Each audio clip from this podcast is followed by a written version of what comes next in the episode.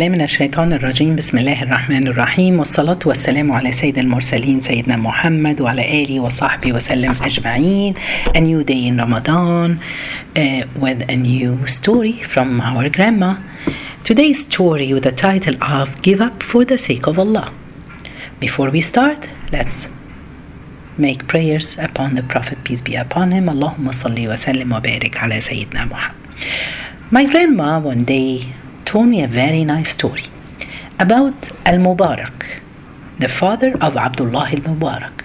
Abdullah ibn al Mubarak, he was a great scholar from the followers. His story is really amazing. I liked it so much, so I thought to share it with you.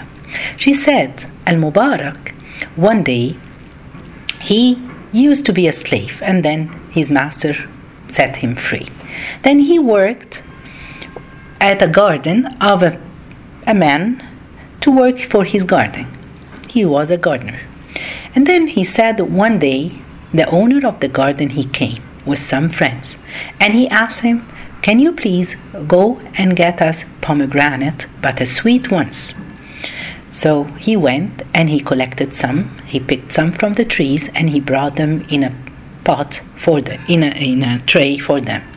So when they started to open and eat it, they found that it was very sour. So he called him and he was so angry. He told him, Why did you bring us sour one? I asked you to bring the sweet ones. Didn't you know? He said, I don't know which one are sweet and which one are sour. He told him, You have been working for me for years and you don't know, haven't you tried any? He said, You never gave me the permission to try any, so I have never tasted any of the pomegranate. So the owner was surprised. He must be lying. He has been here for years. Then he started to ask his neighbors, What do you think about Al Mubarak? So all of them they said that he was he is a great man. We have never seen him eating from the garden. So the owner liked him so much. And he went to Mubarak after his friend left and he asked him a question. He told him, you know that I have a girl that I want to her to marry someone. Whom do you think I should choose for her? So Al Mubarak told him that the Jews they make their daughters get married for the money, and the Christian they get married for the how they look, and the believer they get married for piety, for taqwa and the religion. So you have to choose who are you among those. Choose whoever you want. So and he told him i'm not going to find a better person than you. Would you marry my daughter? So subhanallah he accepted and he got married to his daughter. And then he got children. One of them was abdullah ibn mubarak. Subhanallah he left this just the rumana never the pomegranate never he ate it just for the sake of Allah. Then Allah subhanahu wa ta'ala gave him a bride and he owns the whole land now with a pretty girl.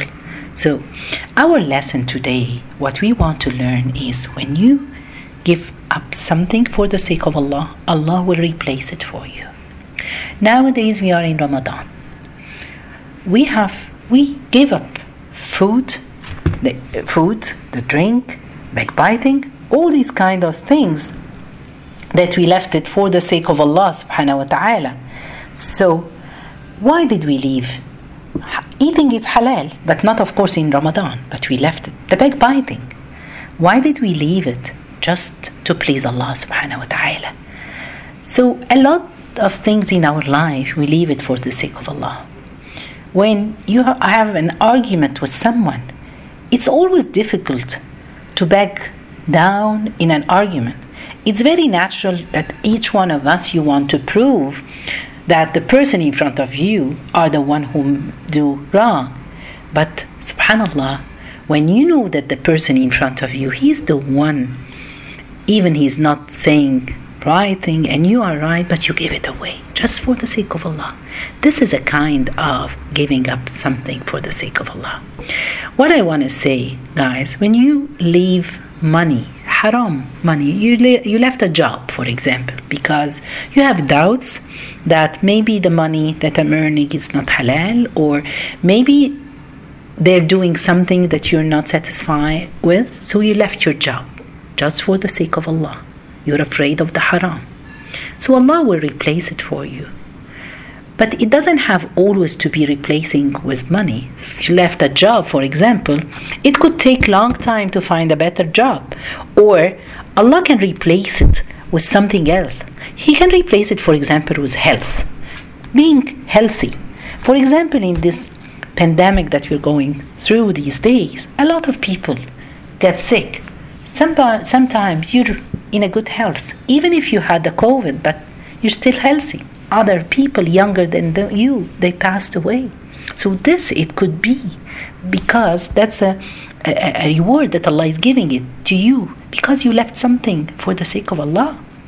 Or as i said you had an argue with someone you went you you, you, you know you asked forgiveness you talked and you said okay you're right but you left it just for the sake of allah Subhanallah. Something else can be a reward from Allah when you leave something for the sake of Allah is that your kids are good Muslims.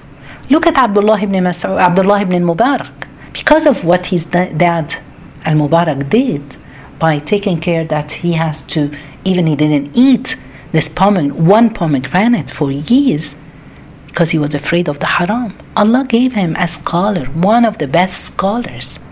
You can find this Allah rewarding you in your kids. They're good in their praying. They like to read the Quran, memorize the Quran.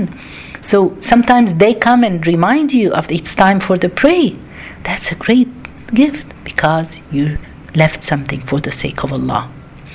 Subhanallah, it can be a provision, a rizq uh, rizq in your health, in security, in your relationship between your you and your wife, the calmness, the love in your homes, all these are rewards because you left something for the sake of Allah. So I, what I, what I want to say that Allah always will replace it. There is a hadith, an authentic hadith from Imam Ahmad.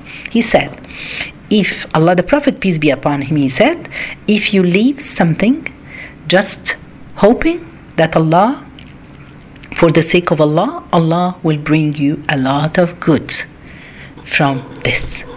So we have to be sure about this. But another thing that we have to know that Allah subhanahu wa ta'ala can replace it in dunya or in the hereafter. In this dunya, He can give you money if you look at the money, or as we said, He replace it by something else, or in the hereafter, the the reward will find you will find in there. Those people, subhanallah, who have trading with Allah, trade by living things, by helping people, subhanallah, you will find the reward in the hereafter. As I said, if you left a job, Allah subhanahu wa ta'ala, you have no doubt that you've done it for the sake of Allah. Somebody will say, Oh, I left a job because I wasn't sure if it was halal or haram, but till now I've been a year or two years, I can't find a better job. So we're saying that it could be the replacement in the hereafter.